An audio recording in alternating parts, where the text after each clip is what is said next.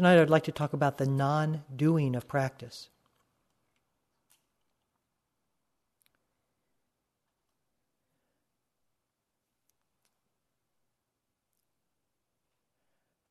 First, we have to realize the depth of the problem of doing. And by doing, I mean self-influence, willpower, control, effort, tasking our life, accomplishments. You know, the things that are encouraged in the workplace. Isn't it interesting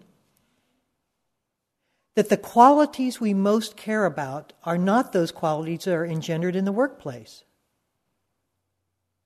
Qualities like sensitivity of the heart, honesty, openness, kindness, compassion, sincerity, authenticity.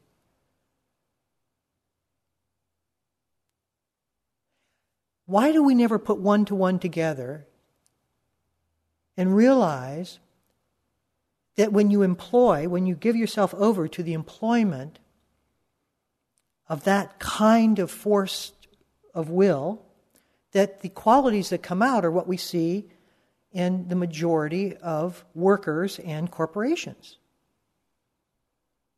Why does that not? And yet it's not the ones that necessarily that is the most endearing, that calls forth our heart. I find that very interesting that I don't know.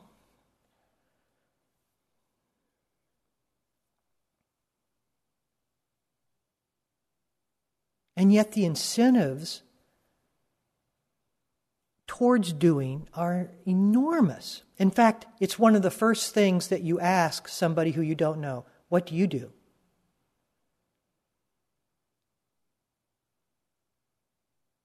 It's a way of summarizing your character. It will be quite likely the first thing you're asked when you leave here. What did you do?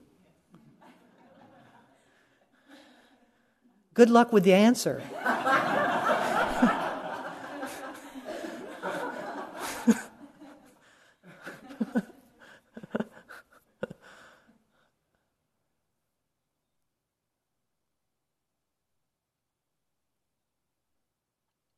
Because you could begin to see that when we give our life over to the service of our self-interests, of what Carol was talking about, the I, me, and mine. It's really the I, me, and the wine. Yeah. Then these are the character patterns that we face. These are the character patterns, the patterns that we find when we sit, which are so difficult to endure, and we see so obviously the fault, the limitation of that's what we engender. That's how we've engendered it, through the culture. Through our need to do. Through our need to task.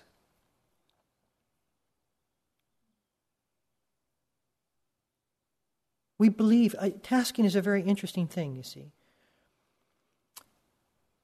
Another cultural imperative is that we believe in science and technology, that every problem can be resolved if we just apply sufficient tools and methodology.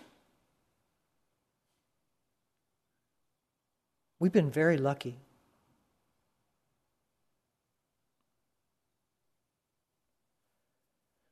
And so, of course, given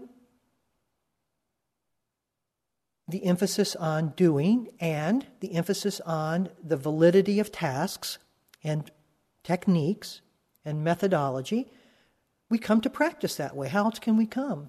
It's not a fault, it's what we're given.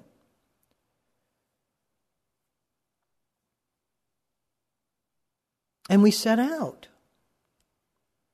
to construct our spiritual life. Oh. I say that, and Carol knows me from my earlier days. I was the best doer. You ain't seen nothing till you seen me do. Sit and walking, just the resolve of an iron heart, to the point where in the middle of a month-long retreat that both Carol and I were doing, actually, the teacher took me off and said, "I don't want you to do anymore." And I said, "What does that mean? I have no idea. I don't know. I don't know what would life be without that. I have no idea. I was lost." He said, "Good. You're going to have to find yourself anew."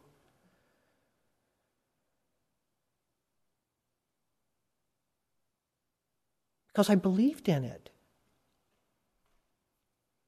And I remember a teacher saying one time in a group interview that I was a part of, and I had been practicing not for about 3 years, and he said, "You know, I'm hoping that you have a deeper sense of abiding relaxation, that each of us should be feeling this deeper sense of contentment," and that's not what I was feeling at all.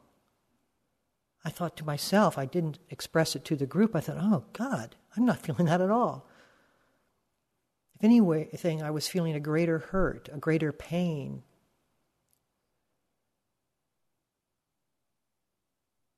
And that cued me that something was amiss, and I wasn't quite sure what it was, and it took me a great deal more time to figure it out, but signaled somehow that my practice was going in a direction that could be wrong for me.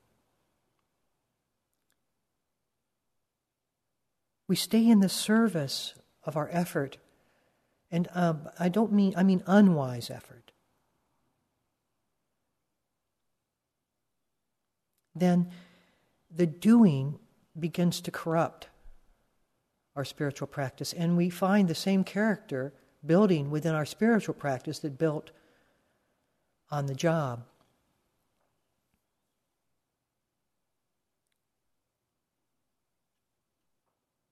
Did it ever occur to us that those qualities that we truly respond to, those qualities of heart, may be in non-doing?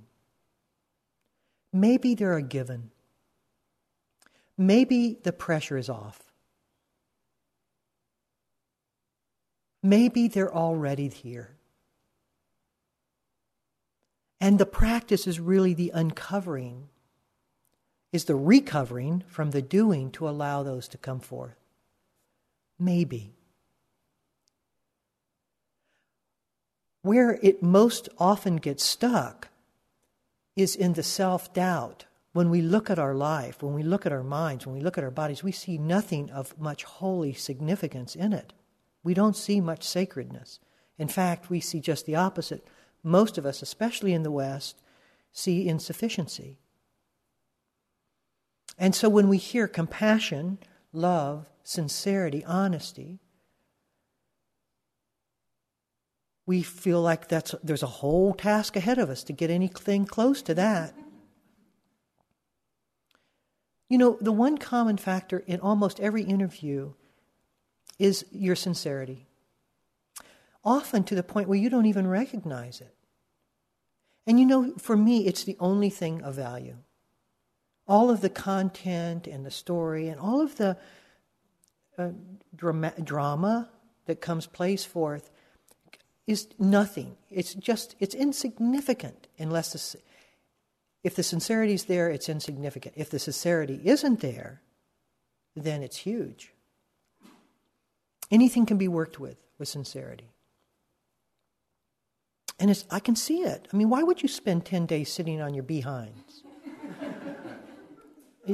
So you can tell somebody you've spent 10 days sitting on? It doesn't look good on your resume.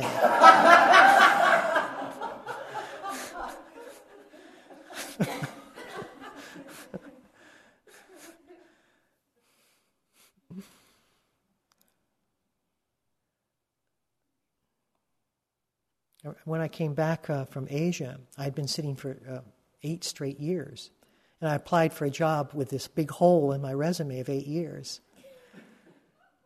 And trying to explain those 8 years. Never mind, I'll save you.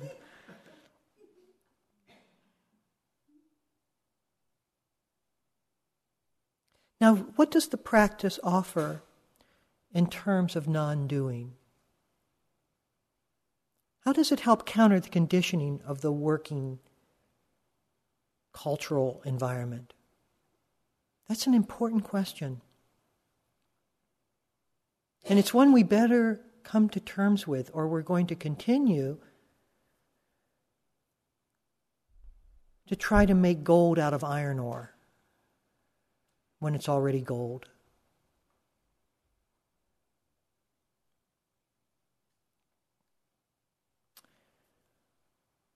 How does it work? And I thought what I'd do tonight is to walk you through the teachings, the technique as we teach it, and show that what we have been pointing at really is non-doing. As Carol mentioned this morning, and I want to reemphasize, none of the instructions are it. You know, we talk about choiceless awareness versus one-pointedness on the breath. And each of these practices have their validity and their limitation, and there's not one of them that you settle on as being the higher of them all. But there is, in the course of practice, greater non-doing. That is an indication of where the practice goes. And we start out by talking about relaxation as a pointer, not as an environment that you feel stress-free and now you can start doing things better within an environment of relaxation. That's most how we think of it. But relaxation is itself non-doing. It's itself a pointing. Relaxing. To relax, we can't hold the world at stress level, at attention level. Why do we do that? Because we're busy doing the world.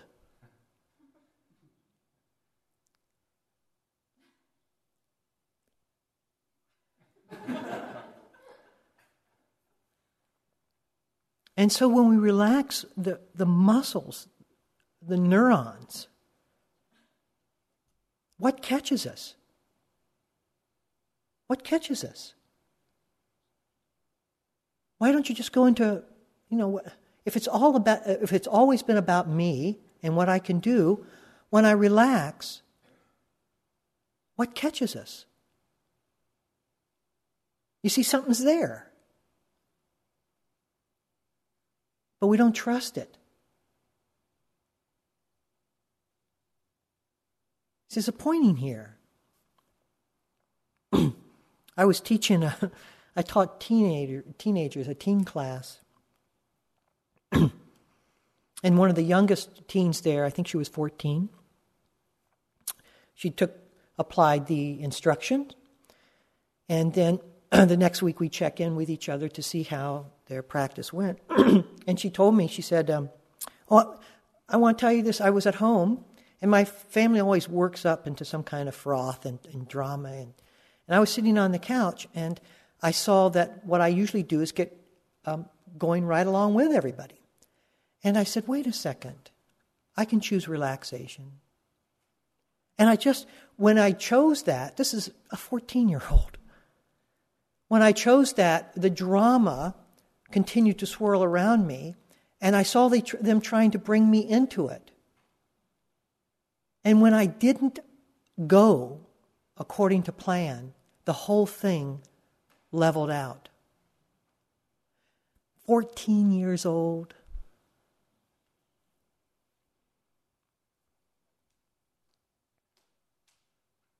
You see, when we allow the sense of relaxation in, we are setting the intention, what Carol spoke about, of ease, of well-being. It's not a metaphrase only. It's what relaxation, what non-doing allows. This is what comes forth. Ease and receptivity. Receptivity, right? When you're relaxed, there's receptivity. The whole of the Dharma comes through being receptive In fact, you could define non-doing in terms of learning. Don't make the mistake of thinking that non-doing is inaction. Non-doing is relaxed receptivity, learning. When we're learning, are we opinionating or we're not learning? We can, if we voice our opinions, our criticism, our qualifiers, then we have cut ourselves off from the learning. But when we're willing just to open, and here comes the risk, we hold ourselves partially open because we don't want we don't want to learn the wrong things, and we don't have enough self-trust to believe that we will know the difference between what's right and wrong. So we hold ourselves sort of half closed and half open in a protective stance to learning. And we do this inwardly as well when we start watching our minds to ward off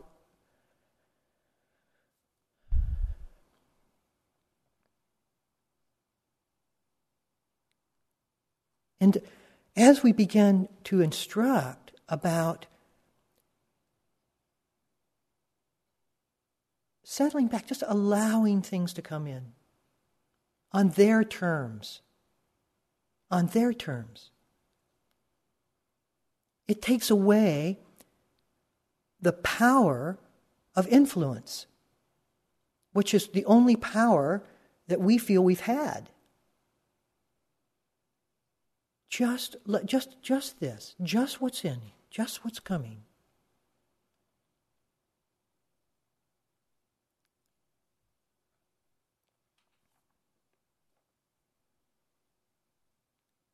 And yet, the need to rush and be anxious within the meditation retreat continues, doesn't it? I remember myself more than once hearing the bell somewhere where I'm far away and rushing to the hall to get here so that I can have ease of well-being.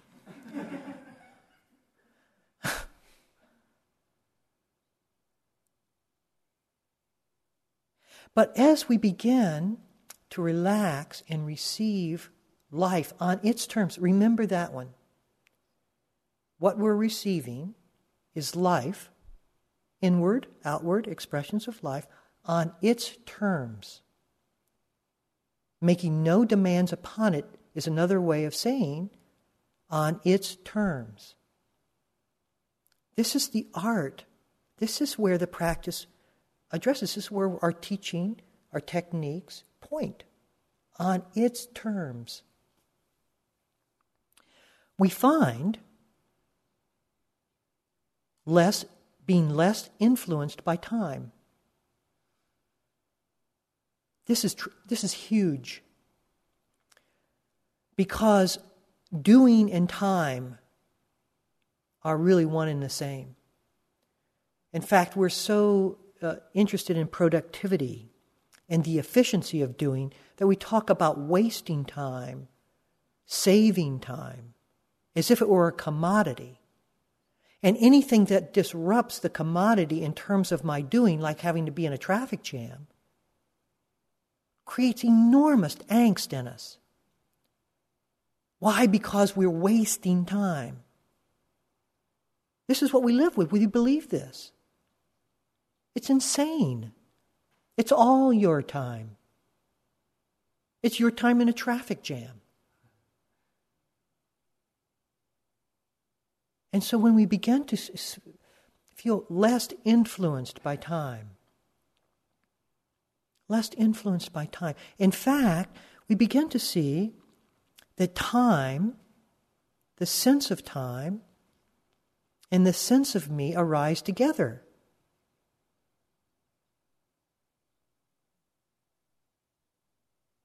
"3 o'clock" is where you are at 3 o'clock. It's not something outside of those events. It's not something happening to you.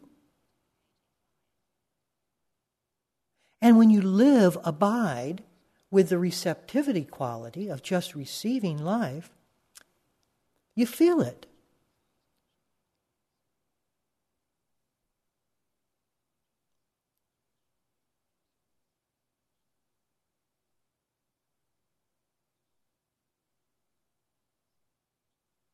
could anything be outside of that?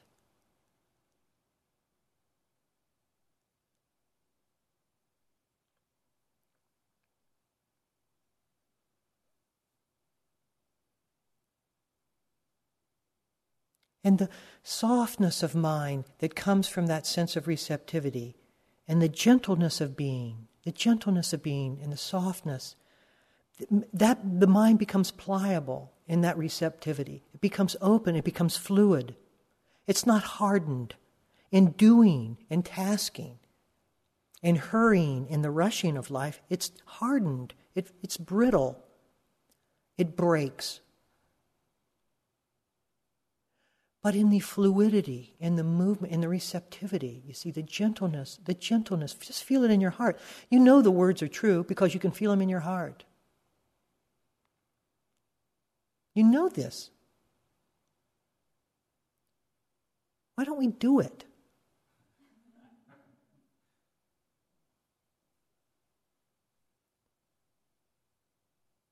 And of course, that's the medium of insight.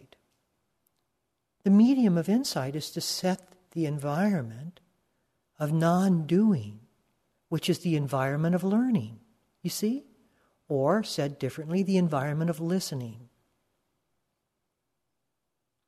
And then in the non-doing, in the receiving of life on its own terms, we begin to see it, to see what's in front of our eyes, which is different, a different perspective of life when we are manipulating it on our terms. That's what insight is. The difference is whether it's on our terms or its terms. That's when we see it on its terms, that's an insight. How are we going to see it on its terms? Do you see?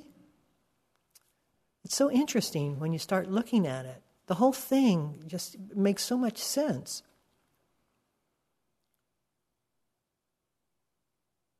And one of the things I often suggest when people get lost in thought, and before they come right back to the object of the breath, to go back to relaxation, so that we know what this thing's about. And secondly, it dispels the attitude of having made a mistake. I got lost in thought. And all of the sense of unforgiveness that comes around having been lost for 15 minutes. How awful you are. Which are the patterns of doing. When you're doing comparison, evaluation, it's all about you. And you're not going to make it on your own. You've got to look across the aisle and see what the other person is doing so you know how well you're doing, because doing has a comparative quality within it. I'm doing good or I'm not doing good. You see? Non-doing has no compare. There's nothing to compare. What am I doing? Non-doing better than he's non-doing? You see, it's off the scale. It's off the scale. Yet how many times do we go back again and again? Oh, she sits so well, she sits so straight, she must be a Buddha, and here I am wiggling and whirring, and I don't even know whether to follow my breath or follow, I don't know. The misery we create ourselves, it's all self-created through our doing.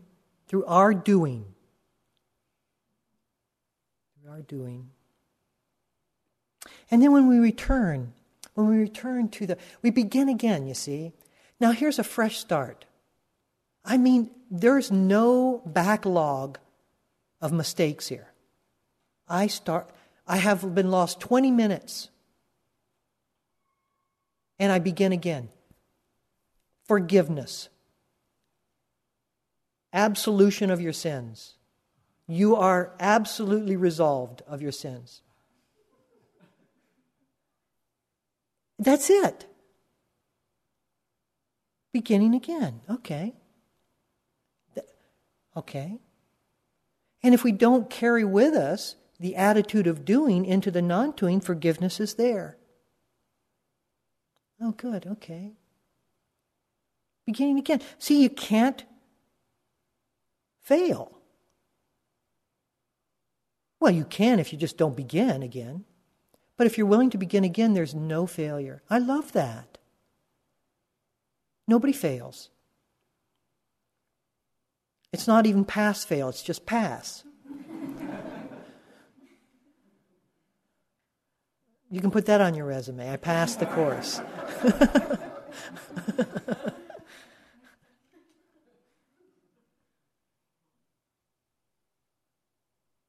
And the sense of self-kindness that comes in the non-doing. It's only the doing that will breed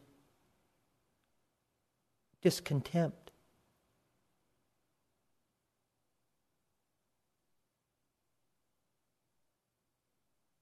It's only the doing .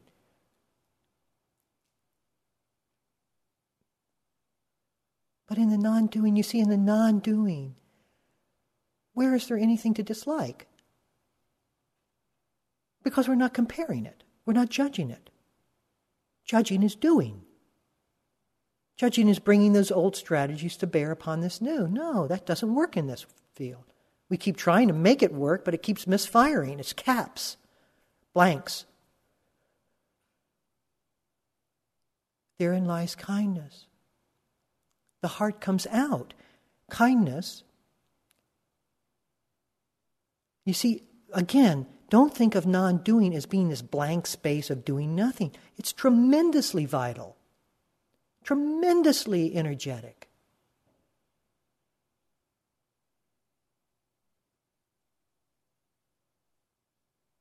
In fact, it's tremendously relieving because the burden of it is not on you. It's not your doing.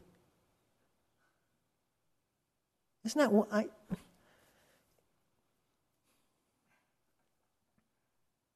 And if you let go of thought, when you're letting go of thought, you're letting go of the doing. You're willing to... Because the thought is where the doing comes from. When you're meshed in that, that's what it's telling you, all sorts of lies about how this and that about you and this and... you got to try this, and you're going to fail that, and all of that is the doing of thought. And where does doing, the non-doing, is in the release of thought, releasing ourselves from thought. And you know what? It may be the first time you've touched something that you have not influenced or created.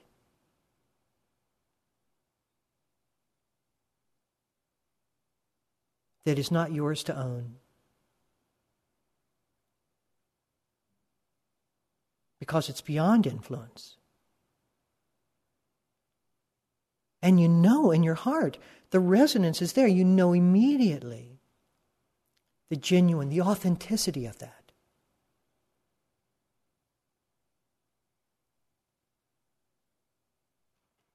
And then somehow, when you really abide there, I don't know why it takes so long, because the qualitative difference between that and the doing is so transparent. It's so clear. I think it's just because of the momentum of the doing in our life, that we give up everything to go back and be somebody. It's like you go to a king and he says, I can offer you anything in my kingdom, anything. And you say, well, I'll take a pineapple.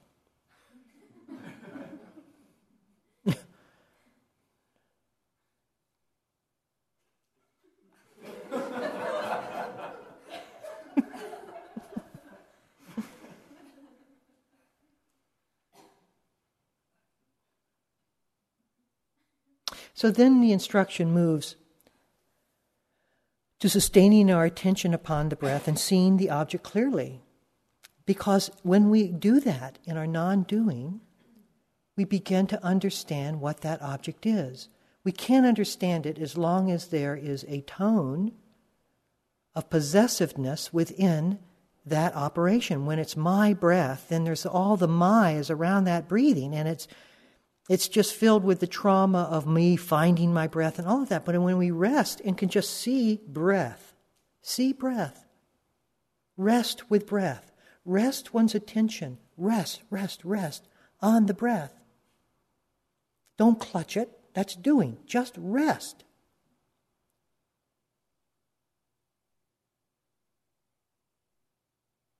See, through one object, you see the nature of all objects. Oh.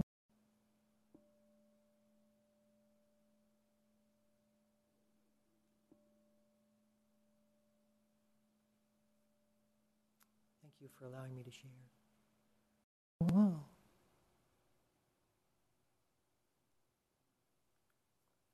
And then the instructions move out yet again to whatever is most predominant in your experience. So now we're not choosing, we're not selective. It cuts through selectivity. When we're on the breath, we just stay on our breath. That may be very, very tranquil, very wonderful, and we may be staying there because it's so wonderfully pleasant. But when we move out, we're moving out, we're freeing up the consolidation of self around the beauty of the breath. The self is beginning to coagulate there. Now, when we're moving out to what's predominant, you can no longer solidify your choice of, I want to go here. This is the place. No, it's what's predominant. Sometimes pain is the most predominant thing. In fact, it rotates. So you stay light on your feet, and the doing can't collect around it. And each time you stop and you bring our attention to bear upon what is predominant, we begin to understand its intrinsic harmlessness. Because you see that what is harmful, the problem, is what we're bringing to the object. The object itself is benign. In fact,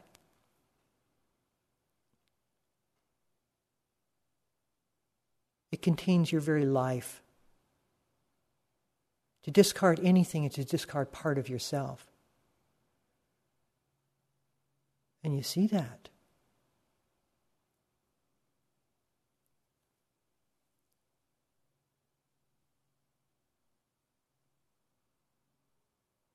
See, these instructions, they're gems, really.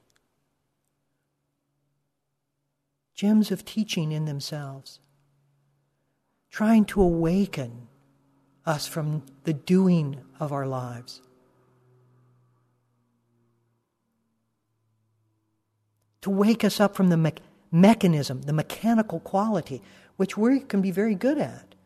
Excellent walkers. I know how to do this. This happens. I go here. I go to this sensation, then if that sensation happens, I go back this way. And then when that mechanism happens, I go to this sensation that sees the pleasantness of that. I mean, we can be extraordinary in our mechanization. But where's the heart? Where's the contentment? If you were in a group and the teacher said, I hope your practice is leading to greater and greater contentment. When you're mechanizing, is it?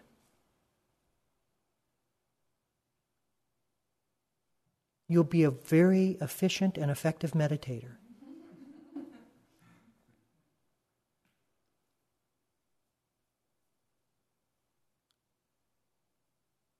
And we begin to see that the doing comes from the inattention, not the attention. When there's attention, we can see through the doing.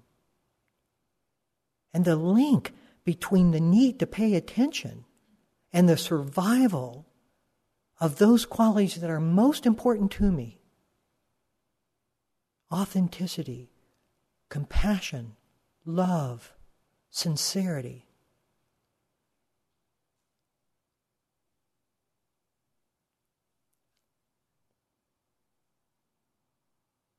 Are not available. Those are not even, you can't even begin to know them without attention. And we see that. And then the harmlessness when we see the harmlessness, when we go to the what's predominant, we see that thing, that object, that emotion, that physical sensation, that contraction, that sense of me. Within kindness, the kindness of non-doing, it's kind. It's kind. It's kindness meeting kindness. I don't care what it is, it's kindness. It all has the same flavor in that way. Okay. Now I'm not afraid of it anymore. And there gets this deep sense of confidence and conviction that nothing needs to be feared. Nothing. Even fear.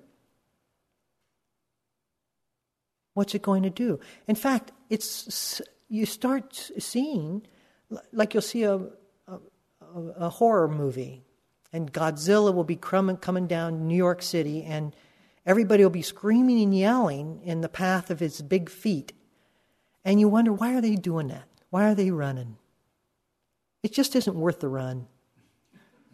Just...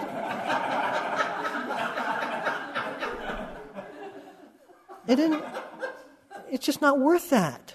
It's not worth. Just step on me. I would rather do that than... So how many of you bought duct tape? It's not worth it.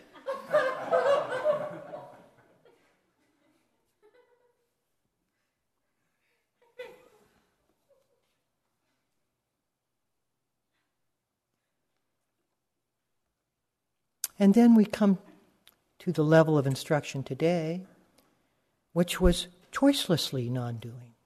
Choicelessly, where where objects are relatively known, our sustaining quality of mind is rich, and there are moments when we can just relax in that whole plethora of events that are occurring without selecting them out, and everything is seen, and it's beautiful. It's a beautiful sense of it. And it shows that what we learn from in that choicelessness is that awareness is intrinsic.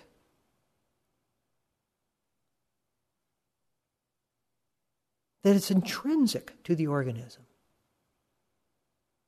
to non-doing. Does not even effort, even awareness, even mindfulness does not have to be imposed, is not effortful. And yes, we lose our way many, many, many times, so then we go back to the breath, or we go back to the object of our whatever's predominant, and that's fine, that's the whole way it unfolds. But we know that there's an intrinsic awareness, pristine, that is not of my doing.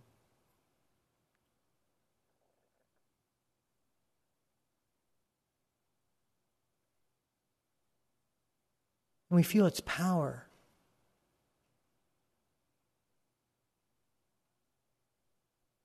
We feel the intelligence, not my intelligence, the intelligence of life itself.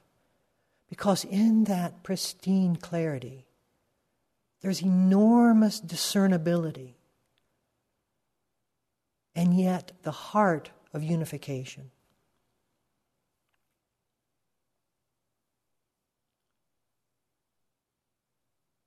And we got into that space through non-doing, not through our efforts to be free, as Krishnamurti said.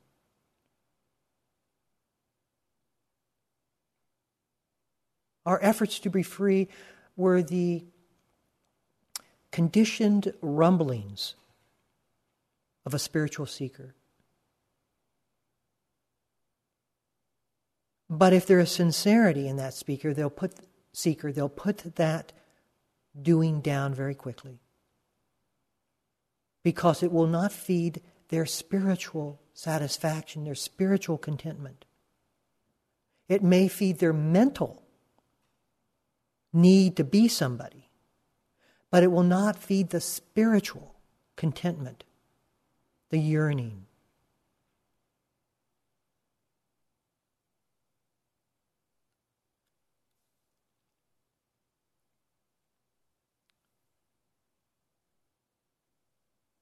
This is not a labor-intensive practice.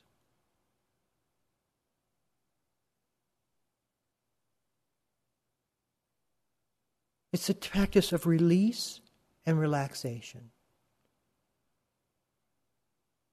Release and relaxation.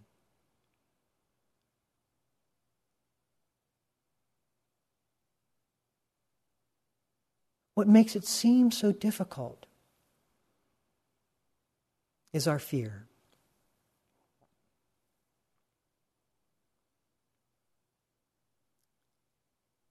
As if we have been supporting ourselves all along the way.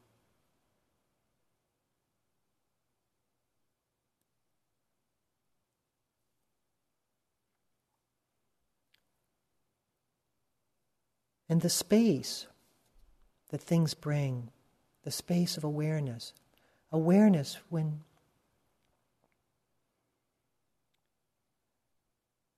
seen as in its intrinsic quality,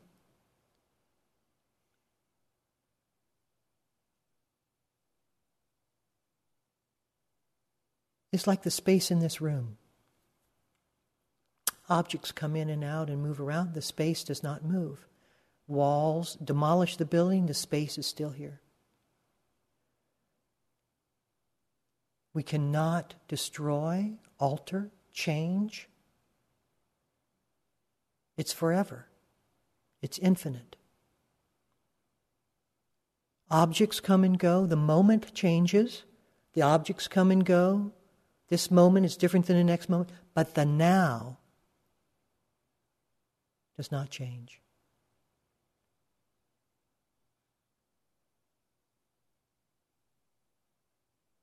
And it's the now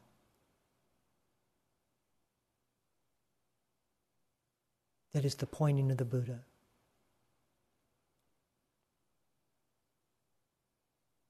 All this focus on anicca and change was to see that it's not reliable.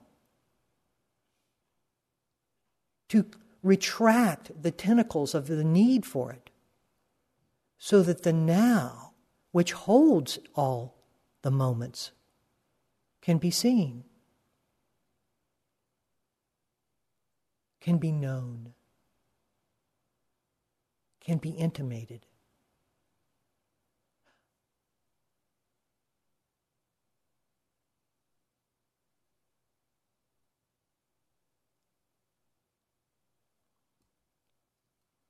So I want to send you out of here, since it's the last. Until the last day, I'll talk on the last day, but I want to send you out of here with a way to move in the world of activity with non-doing, because non-doing is not necessarily in conflict with activity. So seek first to understand before being understood. Don't lead with your attempt for people and things and place to be understood. Seek first, when you go into a situation, to understand. And you will be set up in that situation. You will be postured towards non-doing.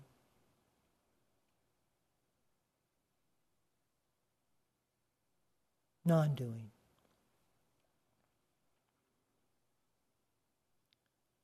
The techniques, the practices, they'll come and go. That's part of the furniture in the room. The non-doing remains.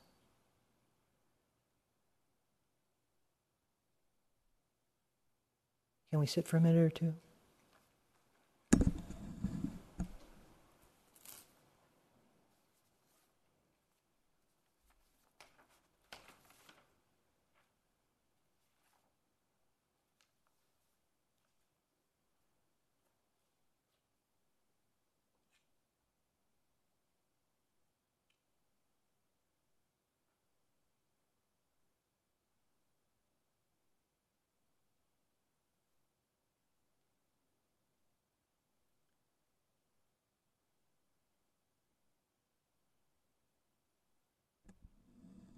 So relax.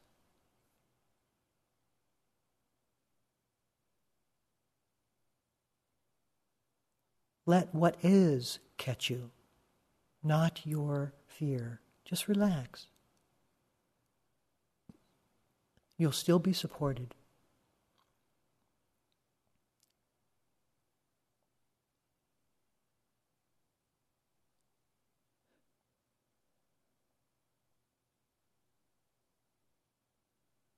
Feel the heart come out in relaxation.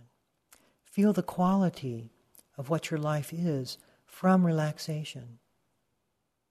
Feel the qualitative difference and establish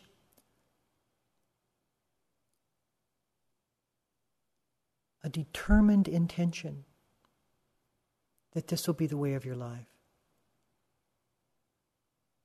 Come what may,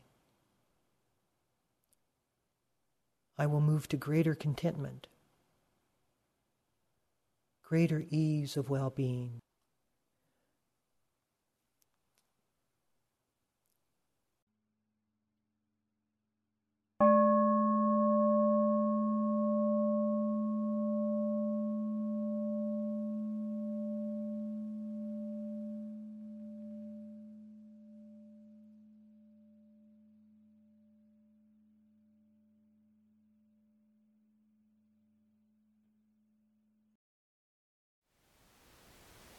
Thank you for listening.